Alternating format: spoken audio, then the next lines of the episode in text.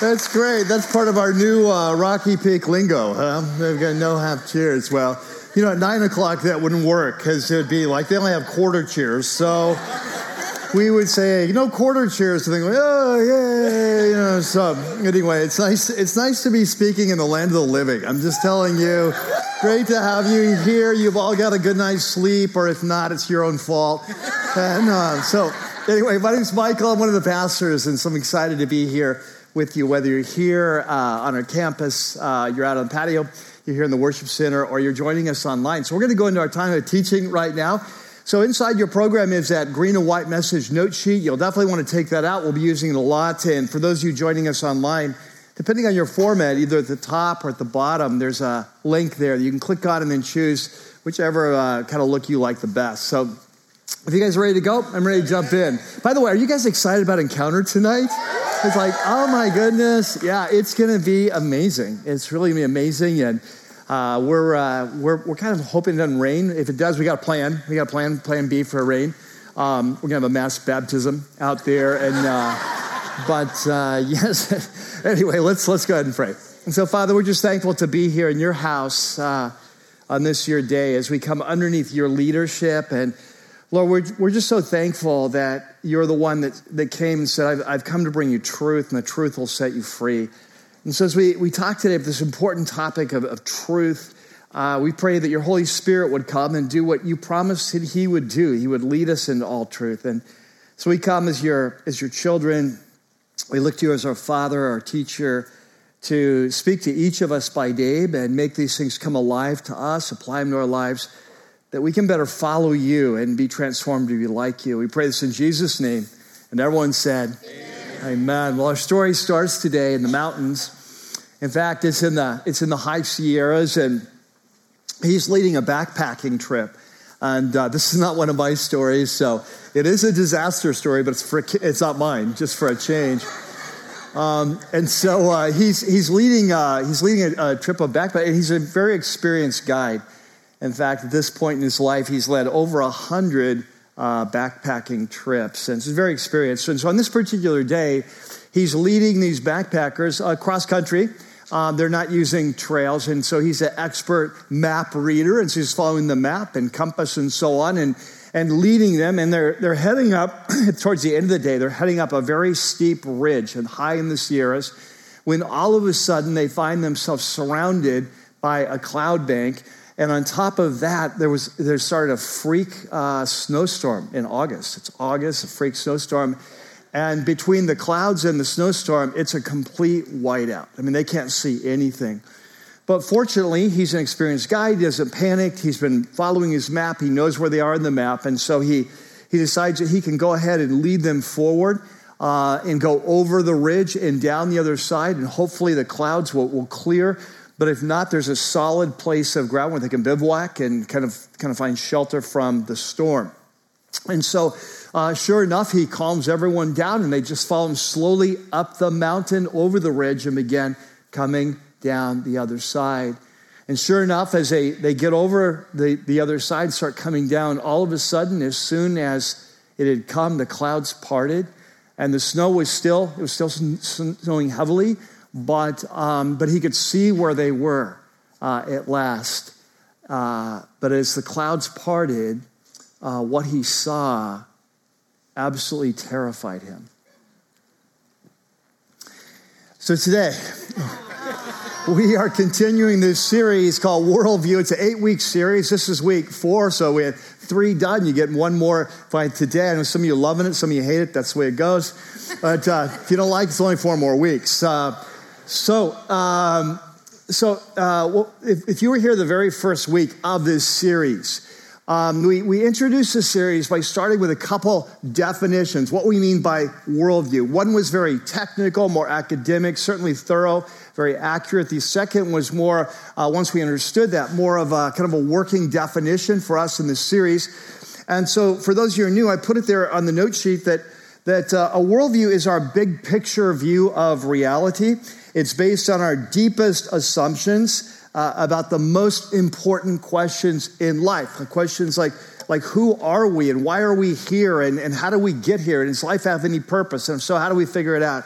Those kind of big picture questions.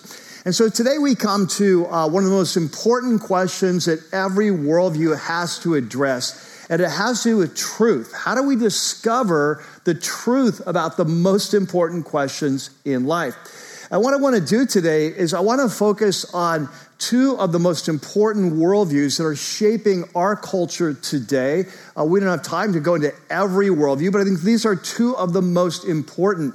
Um, and so we're going to look at those. And then once we understand those, we're going to compare them with a Christian worldview, kind of a Christian theistic worldview, to see what they have in common and how they're different and what that means for our life. So, there in your note sheet, you have a section that's called Worldview, Naturalism, and Postmodernism. You see a couple bullets. Let's jump in. We won't spend a lot of time here. Um, but the, the first, uh, the first worldview I want to talk about today is, is uh, naturalism, or as you see, sometimes we call it uh, materialism. Now, this is a worldview that we've talked a lot about in this series. In fact, every week in this series. Uh, last week, uh, uh, Joel talked about it in terms of scientific materialism or scientific naturalism. It's all the same thing. Um, but, but basically, uh, if you're new at this, or just a quick review, uh, the, the basic worldview goes like this is that uh, everything we see in the universe, everything that exists, including you and I, is the result of billions of years of random accidents uh, in conjunction with the laws of nature, the laws of physics, uh, and, and, in, and, in, conjunction with the law of natural selection, right? And so the question is if this is your worldview, then, then what do you believe about truth and how we discover truth? And what we find is in this particular worldview, uh, we, there, are, there are two basic tools that we use to discover what's true and what we would call classic naturalism. So let me give them to you. The first tool would be reason, right? Our brains, logic.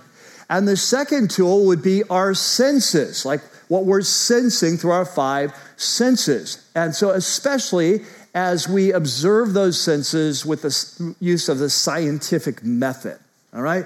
So, so basically, how do we know truth? We know truth through taking in sensory data uh, and then thinking it through and using scientific method. Now, uh, there are some naturalists who would say, you know, I'm not so big on the first tool of reason. I think the only things we can actually really know for sure are things that are verifiable by science. And we'll talk about that more later. But that's how a naturalist worldview would, would go. Hey, we don't, we don't need God. We don't need any, we don't believe there's any God. We don't believe there's any spiritual forces, cosmic forces, any other beings. So, so we're on our own. This is how we figure it out by reason and by our sensory, sensory data. Okay, so Carl Sagan, of course, the famous naturalist, made this uh, kind of had this famous statement in his show, The Cosmos, that the cosmos, capital C, is all that is or was or ever will be. All right?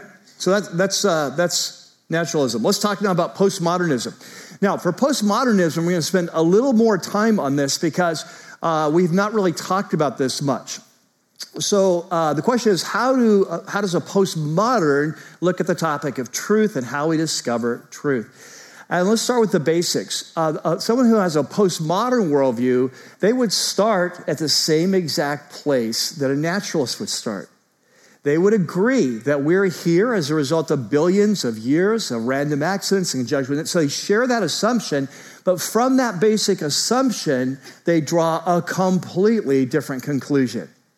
And so they would say, hey, uh, because we're here as a result of billions of years of accidents, you can't really trust our logic and you can't really trust our, our senses.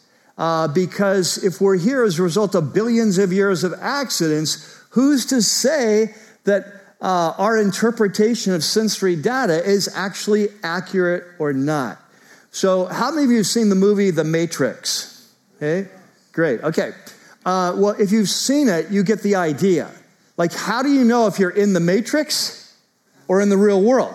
Right? All we have is sensory data. And so the postmoderns said, hey, uh, you know, we're trusting that the sensory data that we're taking in and then our brain that's functioning, that's processing, is actually alignment with reality. But there's no real basis for that. That there's no. It, it's like uh, say you had a computer that uh, was the result of billions of years of accidents. Are you going to trust it's programmed correctly? Right. So when we have, uh, for example, a calculator in your head, and you push two plus two, and it comes out four you trust that that's accurate. But the reason it's accurate is because someone with a brain, a mind, actually programmed it. So if we are just like high functioning biological creatures, the result of random accidents, who's to say that we are actually processing it right? Now, this is interesting this whole world of thinking that developed in the postmodern, it has a long history. It goes back to the first half of the 19th century, but a key watershed person in this was the famous philosopher Friedrich Nietzsche. We talked about him a few weeks ago, who lived in the second half of the 19th century, but he once famously said, uh, there on your note sheet, that there are no facts, there are only interpretations. All right? So, on top of this, the postmoderns came along, and, and this was uh, this is kind of a philosophy, if you will, that's developed slowly over time, and so so it, be, it began to move more in the mainstream, like in the 1950s, with a couple existentialist writers, French writers, uh, uh, Albert uh, Camus and uh, Jean. Uh, his name's slipping me. What? Yeah, Jean Paul Sartre. Yeah, uh, those with those two existentialist writers, that began to be, kind of become into our universities, but it really came in in the 1960s as a result of three French philosophers. And, and so as a result of that, they, they developed this theory and they said, hey, so there is no such thing as truth with a capital T. That, that's the bottom line. If you're a postmodern, there is no such thing as truth with a capital T. There's only your perceptions and my perceptions. Does this sound familiar? Your truth and my truth. And, uh, and they said, and on top of that, what happens in every culture or every subculture, based on their unique experiences, they create a story of reality. And they said, but these stories are not necessarily um, neutral that, that actually these stories, and when I say story, you think of the law, you think of politics, you think of religion, that all of this is created by those who have the most power in the society to advance their own purposes and to oppress those who don't have power. And so out of this has flown into our time. This is probably starting to sound familiar now this, out of this has flown what we, we call identity politics today, right? That there's, there's your story, there's my story, and, and that in culture, what we have is this, this fight for power that we, that we, that, that there's, there is no truth, there's only power.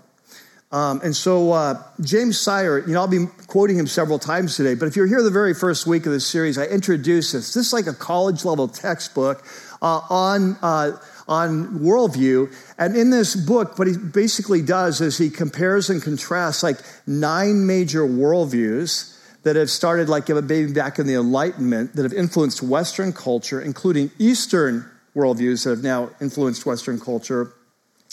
And so uh, it's a very helpful uh, resource. But in there, he describes the bottom line of postmodernism there in your uh, your, uh, your note sheet, he, he, the name of the book is called The Universe Next Door. He said, according to postmodernism, nothing we think we know can be checked against reality as such. Truth is what we can get our colleagues to agree on. All right? Okay, so, um, okay, so this is a quick overview, right? So naturalism says, hey, we're here, we're the result of billions of years but we can figure out uh, what is true by paying attention to our sensory data as interpreted by scientific method um, and by our reason.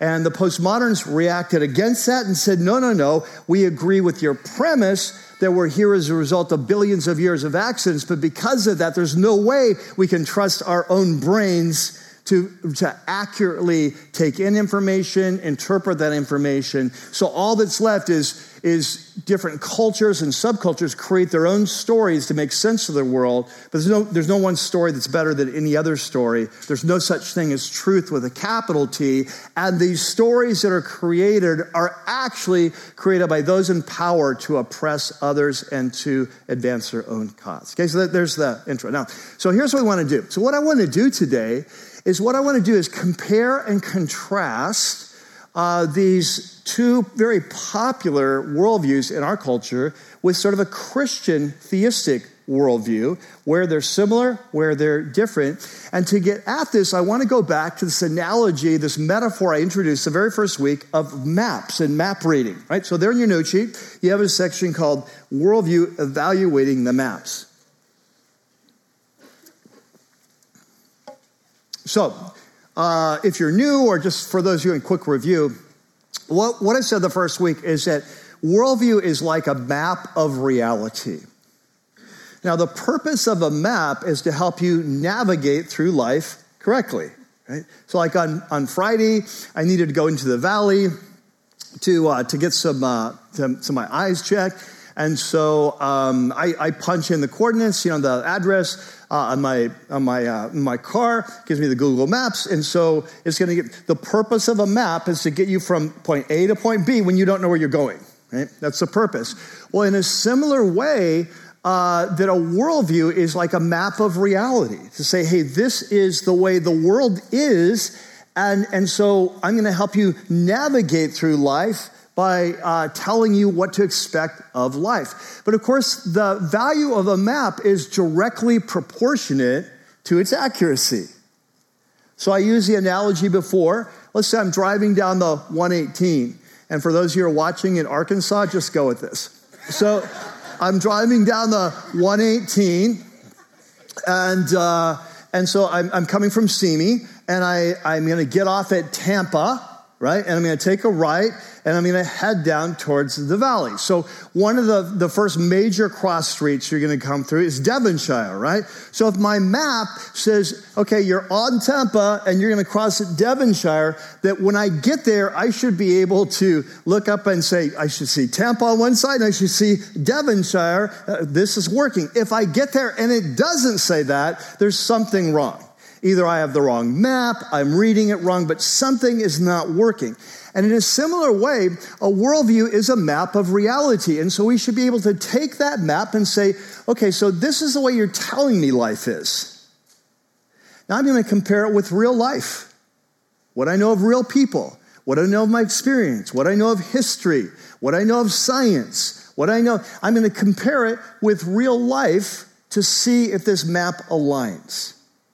And one of the marks of a, of a, a worldview, it's, it's got to be livable. Like if you say, this is how to navigate life successfully, you have to be able to follow that map consistently. Right? Okay, so, so with that in mind, let's, uh, let's, let's kind of compare and contrast these two major worldviews impacting our culture today uh, uh, naturalism and then postmodernism, and we'll compare it with Christian theism. So let's start with naturalism. So, um, when naturalism was born, when this worldview was born, it was really born as a combination of two things coming together the scientific revolution that started in the second half of the 16th century and the Enlightenment, which started in the second half of the 17th century. And so, if you can just travel back in time, this was a very heady time for philosophers because, because of science, all these new advancements, and there was a sense that we don't need God anymore, we don't need religion anymore, we can just figure out life on our own. But what we're going to see is when you take God out of the picture, it messes with any worldview uh, what happens is it becomes an unreliable map. And so, what, what happens in naturalism, it starts with this very heady hey, we can figure out everything we need to know about life from our reason and from our scientific observations.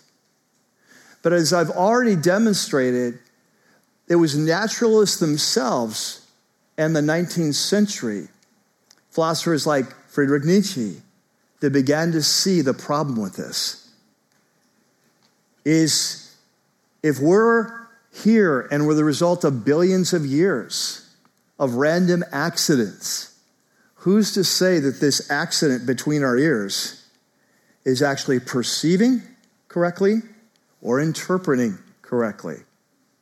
And so, so this is where naturalism began to be challenged, began to fall apart. But naturalism also faces some other big challenges. It just doesn't align with life in a couple major ways I want to highlight here. And this is especially true for those naturalists that want to say, yeah, we're not so big on reason. We're like everything has to be proved scientifically. That's the only way to know it's really true. So let me give you a couple, couple ways it doesn't really align with life. First of all, science by nature only deals with the physical cosmos. That's all it can do. It's, it's designed to measure, discover in the physical world.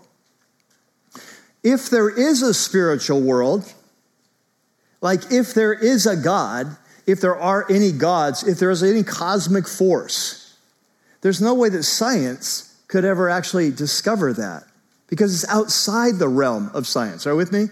It is something outside the realm.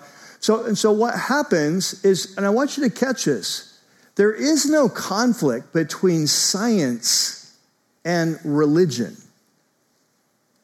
There's a conflict between, sci- between a type of scientific philosophy that we call scientism, which is a form of naturalism, and religion.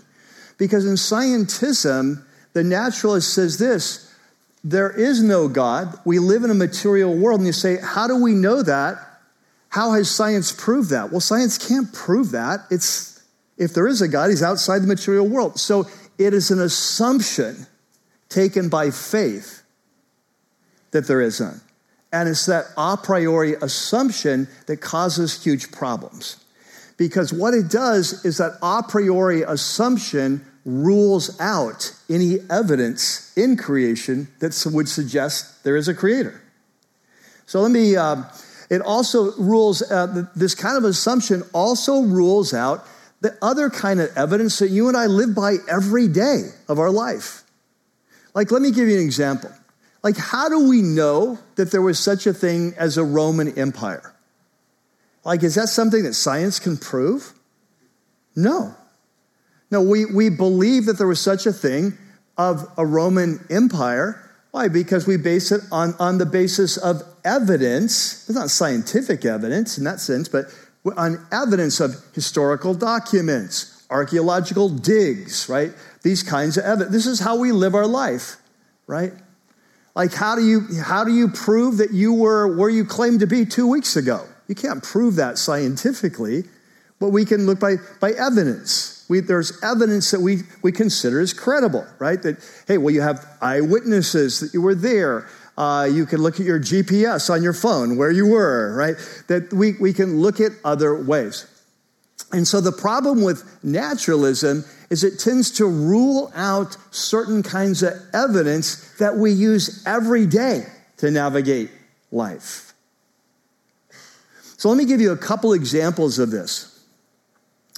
In recent years, it's become harder and harder for kind of a naturalist version of the universe, billions and billions of years, in random accidents, um, interfacing with the laws of nature and natural selection. It's becoming harder and harder for those for that premise to explain what we're discovering in science through science.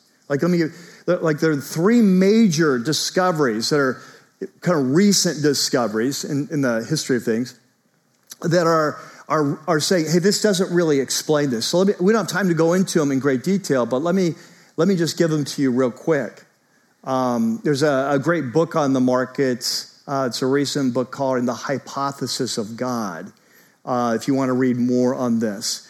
But so three great, three, three big discoveries. Number one is what scientists call the fine tuning of the universe.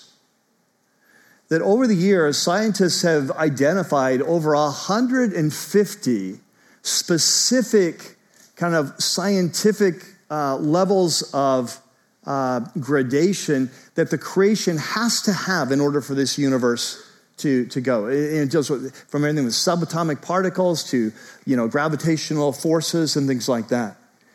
And, and it's becoming like as you look at this evidence, right? As you look at this, it's like, hey, this this this is becoming more and harder and harder to believe. This is a result of random accidents. Like this is this is like finely tuned. In fact, scientists call this the finely tuned problem.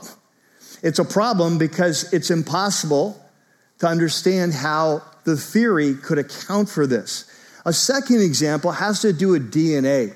What we've discovered in recent years about DNA is that DNA in every, you know, DNA is an incredibly complex code of information that's in every single cell. And Bill Gates, for example, has said this is essentially very similar to computer code, but at a level we've never seen. Well, everything we know about codes, it requires a mind to create codes. Like a, a, material, a material universe doesn't create incredibly complex codes of information to make something run. A third example was that is more and more in the fossil record, we're seeing the emergence of complex life forms with no predecessors, which is really impossible to understand. Right?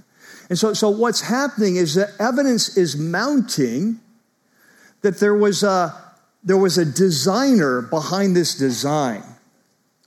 Um, but what's interesting is that in the scientific community, for the most part, this concept of intelligent design, which, by the way, doesn't prove like a Christian God necessarily, that's other things, but just that there's a mind behind the universe, is, is it's really, it's often rejected. And what is, what is claimed about it is that, well, intelligent design is just religion being f- forced in as, as it's, it's really like religion being claimed to be science. But I want you to catch this. That's not at all what's happening the way science is often defined this day is not the way you, you, scientific method you use to discover information. It's a philosophy. And the philosophy starts with there is only matter in the universe. Well that's not a that's not something that science has discovered. That's a philosophical assumption. That's a faith move. But when you start by defining science then anything that doesn't suggest that there's that thing oh that's religion what I want you to catch is this is the kind of evidence that in any other area of life we would say this is solid, we need to follow this. This is how we make sense of our lives every day. And yet for the naturalists, they, they, they have to rule out that kind of evidence a priori. It doesn't really work. This is very true. Let me give you another example that where this impacts. At the heart of Christianity is the the, the teaching about the resurrection of Jesus. In fact, the Apostle Paul says if Jesus didn't rise from the dead, let's go home, game's over, right? So Christianity rises and falls. But what's interesting, we'll talk more about this at Easter, by the way. But what's interesting about this is that biblical scholars today, and when I talk about biblical scholars, I'm not talking about scholars who believe the Bible is the Word of God. You may not know this, but most biblical scholars don't believe that. And uh, those kind of biblical scholars, they will give to you 12 facts, historical facts about the around, surrounding the resurrection of Jesus. And I'm telling you, they can't be explained by anything other than the resurrection. They, they will agree to 12 facts historically and say, Yes, we will give you these facts. You say, Okay, well, putting those together, where does that evidence lead? But the vast majority would say, well, I don't know, but it can't lead to a resurrection because we know that there is no such thing as miracles.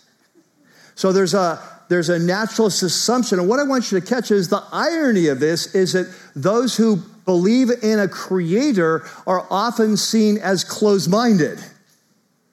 But the reality is, those who buy into naturalism are incredibly closed minded because they will not look at the evidence and follow the evidence where it leads because they've decided a priori that it can't happen. Are you with me in this? So naturalism doesn't really fit the real world, how we live life. It's It, it just ignores the common sense way we make sense and truth of life all the time. Let's talk about postmodernism.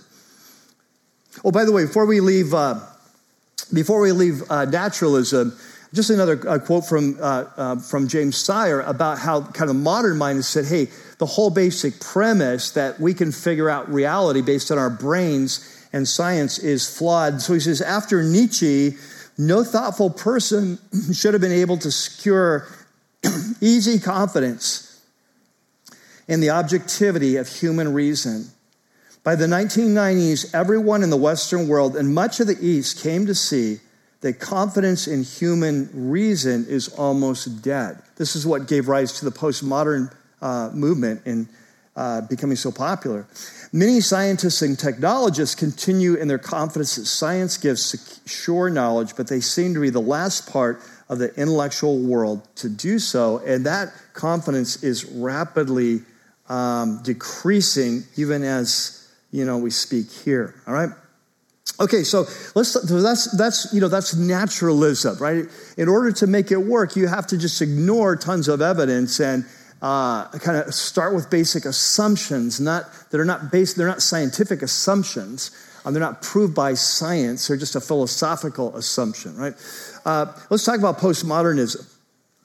So, uh, when it comes to postmodernism, again, remember what we're doing is we're comparing this as a worldview map, a map to reality, to see does it fit or does it fit? Can a person consistently live this out? And remember, so the basic postmodern conclusion is there is no truth, what, what I would call truth with a capital T. It's truth for all people at all times, in all places, that all there is is interpretations uh, of, of sensory data, um, and that every, story, every culture and every subculture has their own story, and those stories are created by those in power to advance their cause and to oppress others. All right, so so let's let's say, well, how does that work in the real world? How does that map uh, align with what we know of life? And there's three major problems with this. Uh, at least right off the bat, three I want to highlight. There's probably more than three, but let me three right off the bat. Uh, number one is there's no basis for measuring the, uh, the good or the bad of a particular culture. There's no basis of morality. For, so, for example, if every culture's story is equally valid, which is what the claim is? Like, don't criticize a, culture. For those of you who are, are, students or whatever, and you're in school, and like you, the cardinal sin is you never say anything about a culture is bad, right? So, so with that perspective, how do you evaluate? Let's go back to Nazi Germany. There's no basis of saying in postmodern worldview that Nazi Germany was better or worse than Allied forces. Because every story is equally valid. Nazi Germany with Hitler, they're living their truth. Right? They're living their truth. We're, this, we're the master race, and uh, we have destiny, and it's been a thousand year Reich, and we're living our story and the Allies are saying, no, we don't, uh, we don't like your story. We like our story better. We, we, our story is a story about freedom, but a postmodern would say both stories are equally valid or equally invalid. There's no basis for making a claim that one is better than another. But as human beings, we know that certain things are right. We know certain things are wrong. That we sense like rape is not good. It's not, it's not okay if it's okay in one culture, but not okay in another. Like, we can't say murder. We can't say that uh, child abuse. You know, it just doesn't fit with the way life really works and the way human beings really are. Uh, a second problem is that there is no basis for a unified, harmonious human civilization. Um, that if, if it's really true that every story is created by those in power to oppress those who aren't in power, then, then this is going to lead to ever increasing breakdown of culture into smaller and smaller units. And this is what's happening in our culture today with identity politics. And you've probably seen this, right? This is the narrative that we're seeing in our culture. That, that our culture uh, kind of the, is, has a certain story that's there to benefit those in power. And catch this, there's some truth to this. Let me just do a little sidebar real quick. I think as followers of Jesus, we have to grow up and become more discerning. That often, as Christians in the past, what we've done is we want to label something as all bad or all good. But that's not the way life really works. And in every, catch this, in every worldview, there is some truth. It, it's not that it's all bad, it's that the lie in it, the mistake in it, is what brings it down. And I want you to remember this. One of the things we've talked about over the years is that spiritual warfare at the highest level is at the level of ideas. And catch this the best lie is the lie with the most truth. And so, so what happened? Here's what happened. Christians come along with critical race theory. It's all baloney. It's all from the devil. No, no, there are some helpful insights. But the theory as a whole leads to the destruction of a civilization. Right?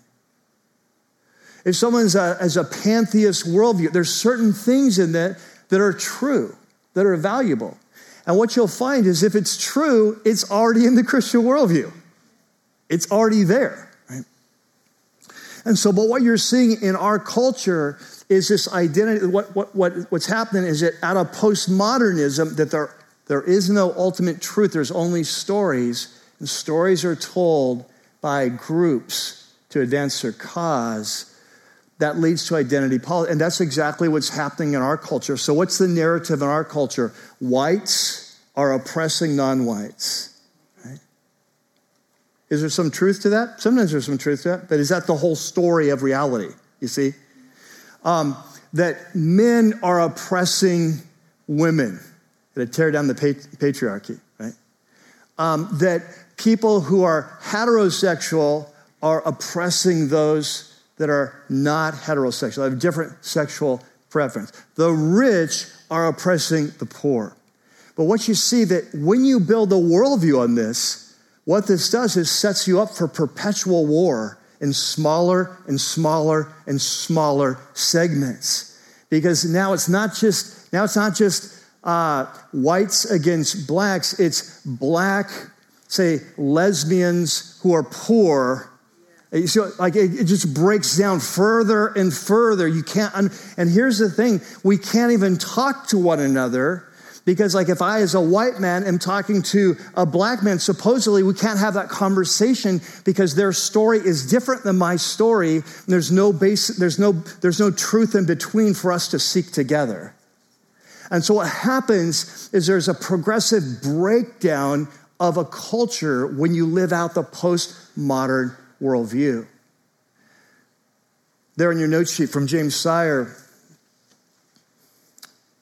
he writes, Our age, which is more and more is coming to be called postmodern, finds itself afloat in the pluralism of perspectives, a plethora of philosophical possibilities, but with no dominant notion of where to go or how to get there. A new future of culture, cultural anarchy seems inevitable. And on top of this, men and women, here's the thing.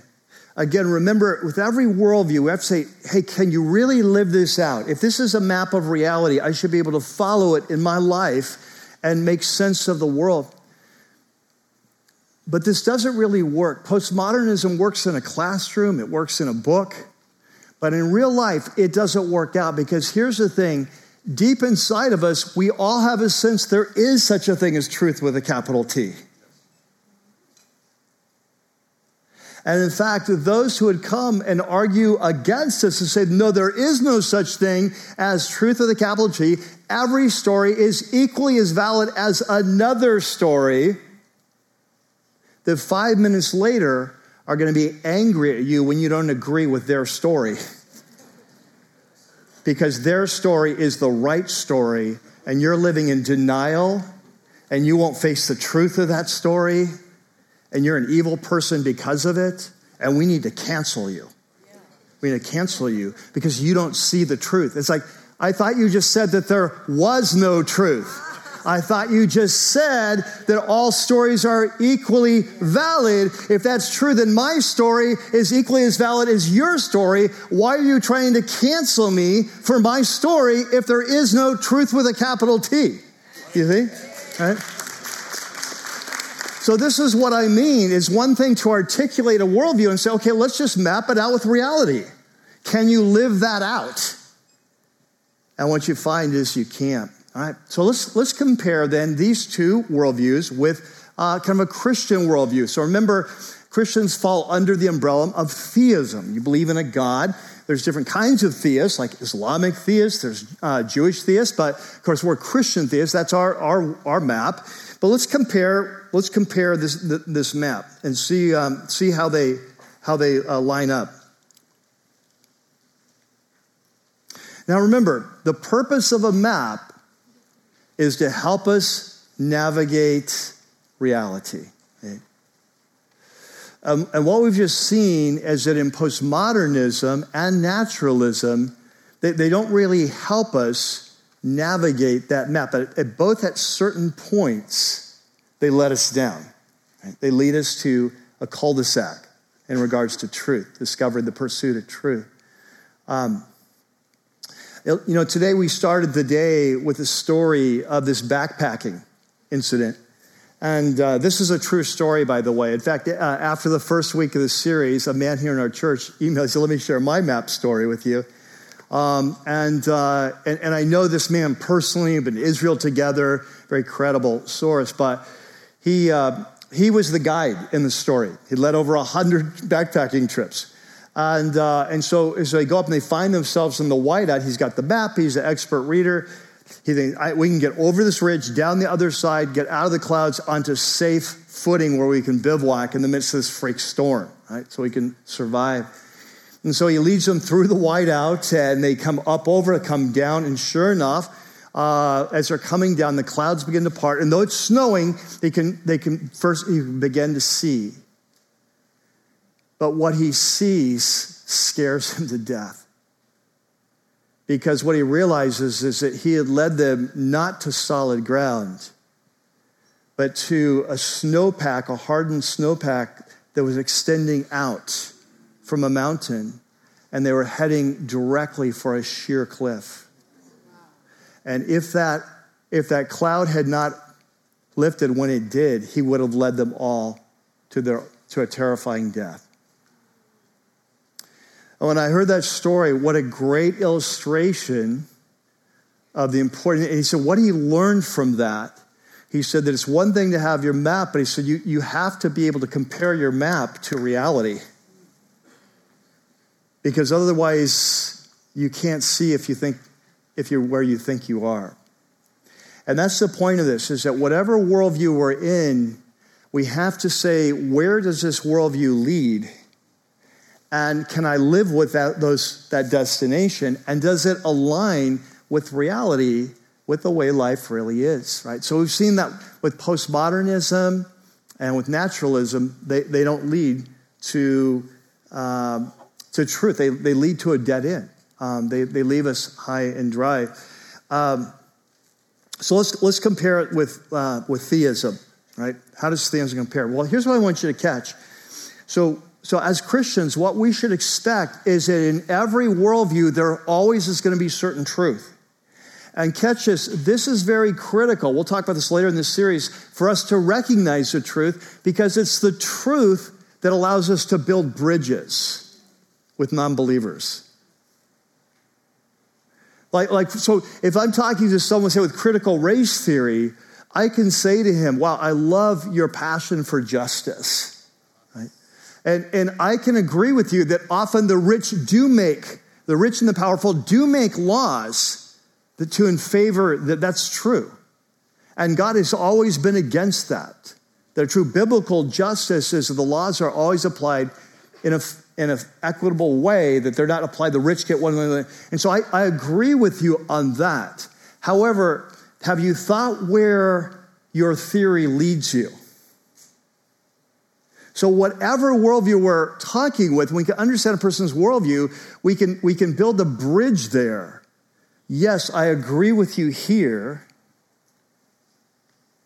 um, but have you thought of implications where it leads? And so let's talk about let's talk about where theism shares common ground with naturalism and postmodernism. Um, with, with the naturalists, we can agree that we actually can know truth about the world and about life through reason and through senses and through science. And the reason is because as theists, we believe in a rational creator who's created a rational cosmos and who created us in his image to correspond with this physical creation. And because of that, we have reason to believe we actually can know truth because we're not the result of billions of years of accidents. We are designed for this cosmos in which we live. And we follow a God of truth who wants us to know truth. And so we can affirm that, but we but with put to the naturals, we can say, however, as followers of Jesus, we don't have to be closed-minded to other evidence. We can actually be open to all evidence. And if we look at the cosmos and it shows incredible design that's impossible to explain in any other way than a designer, we can conclude that there actually is a designer.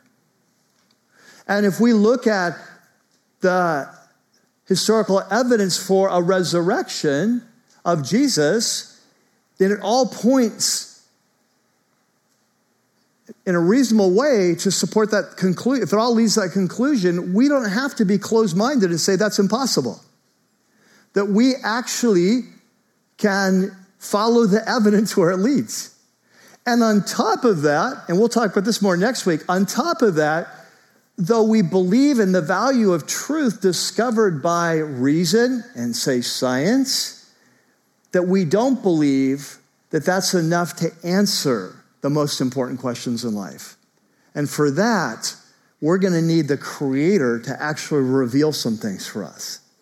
So, as theists, we not only believe in reason, not only believe in science, we believe in revelation, and we believe we have good, reasonable reasons to believe in that. We'll talk more about next week. What about postmoderns? With post- postmoderns, we can say, hey, yes, we agree with you that just through our reason and through our science, we can't know all truth. We're going to need God to step in for more of that. We just talked about that. And we can also agree with you that we are all influenced by our culture and that sometimes we, we miss truth because of the group that we're, we're, born, we're born into or we're raised in. But here's where we disagree with you. As postmoderns, you would say that we cannot escape our cultural group that we've been grown with. You would say that no, you think you're an individual, but you're really just part of the group. And what you think you're actually is an individual thoughts, that's really just a reflection of your group, and you can never escape that. But we would say as Christians, no, we, we do believe we're influenced by our culture, but we believe that God has created us to know truth, and by science, by reason, and by revelation, by the work of His Holy Spirit, we can actually transcend our culture and we can change. That we are not stuck in, as people determined by our culture, we can actually rise above our culture, which is what Paul is saying in Romans 12, where he says, Do not be conformed to the thinking of this world, but be transformed by the renewing. As Christians, we believe that we can actually become something that we are not through the power of God's work in our life. As Jesus said, you will know the truth, and the truth will set you free. Right? So we're not stuck. We're not stuck in our own minds.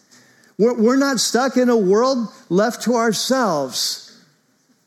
that we are able to embrace reason. Christians should be the best thinkers out there. And we're able to embrace science, and Christians should produce the best scientists out there. We can also embrace revelation when there's good reason to do so. And that will lead us to the meaning of life and answer all of life's most important questions. So, having said that, I have one question for you as we wrap this up. There in your note sheet, worldview, one key question. And let me set this up that I'm assuming, as I have every week of the series that I've taught, I'm assuming that whether it's here in our congregation, whether it's those of you joining us online, that we have people of all different worldviews. First of all, many of us would self identify as Christian theists. We're Christians, we're followers of Jesus. But as I've said early in this series, just because we identify doesn't mean we have a Christian worldview. Often we're a combination, say, of we have, we're Christians, but without even being realized it, we have actually bought in at parts to a naturalist worldview. We bought into a postmodern worldview, my truth and your truth. Maybe we bought into a pantheistic worldview. So, for example, sometimes you'll see something like this where someone who once claimed to be a follower of Jesus is no longer a follower of Jesus, and they're announcing that they are uh, maybe they're they're uh, they're marrying someone of the same sex. And sometimes you'll see Christians who claim to be Christians congratulating them on this. Now, now, what is that? What's, what's happening when that happens? Well, it's a person says, I'm a follower of Jesus, so by definition, I should have a Christian worldview. But if you talk to that person, they're saying, Well, I don't think that's for me, but I'm happy for them. So what they're saying is, I have my truth, and you have your truth. And I don't agree with you, so I don't think that's right, but that I'm happy for you. Well, how would a Christian with a Christian worldview look at that? Well, if there's a real God who's designed life and told us here's the path to human flourishing, and this is outside of that path, then why would you ever congratulate someone that if Christianity is true, is actually going to lead to destruction and a tearing down of their humanity? You see? But, but here we are, we're like, I'm a Christian, uh, we claim to be, but I'm acting like my truth and your truth, and then I'm reaching over here to Oprah and pulling in a little bit of cosmic consciousness. I've got my crystal up in my car. I'm a follower of Jesus. Okay? So, so I'm assuming that we have all kinds of worldviews. So we've got, we've got Christians, we've got Christians with compromised worldviews, we've got naturalists, we've got uh, postmoderns, we've got some people here that you're not yet a follower of Jesus, but you're here seeking truth. Is there anything in Christianity that will actually lead me to truth and set me free? And you don't know the answer to that question, but you're here exploring. And there's others that here might be call you, you'd say, I'm a skeptic. No, I'm a naturalist. I think it makes sense. You're all whacked out. Right? And I'm assuming we have all the spectrum. And so when I ask this question, I want you, I'm asking it for all of us. Whether you're postmodern, you're a pantheist, you're a naturalist, you're a Christian, you're a compromised Christian. Like wherever we're at, this question's for all of us. So here's the question how do you respond to truth? When truth is revealed in your life, how do you respond? And I think the way we answer this is one of the most important questions for our spiritual life. And I call this general principle, uh, and some of you have heard me talk about this before, I call it the dimmer switch principle. I one of the most important principles of our spiritual life. This is something that Jesus taught, something that those he trained taught, something that the Bible as a whole teaches that when truth is revealed to us, that we have two options. One option is to move towards that truth, embrace that tr- truth, and follow that truth wherever it leads.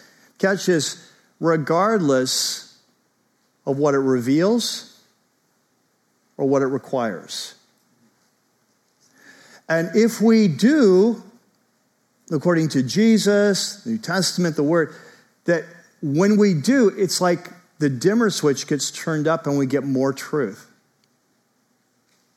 But on the flip side, if when truth is revealed, we reject that truth, we turn away from that truth, we move away from that truth because we don't like what the truth requires or we don't like what the truth reveals. According to Jesus, New Testament, it's like a dimmer switch gets turned down. You know, and it, doesn't matter what area of our life. Truth about marriage, truth about God, truth about dating, truth about sexuality, truth about nature, truth about reason, truth about it doesn't matter. And so, one of the most important questions of our life is how do we respond to truth when it's revealed? And here's why it's so important because as we go through this series, whether it's the weekend teaching, whether it's the book Faithfully Different, we're all reading together, that, that there are going to be times for all of us when truth is going to be revealed that we're not going to like. And there's going to be a huge temptation to turn away from it because of what it reveals or what it requires. But I want you to remember what Jesus said. If you continue in my words, you will know the truth, and the truth will set you free. But did you catch what he said?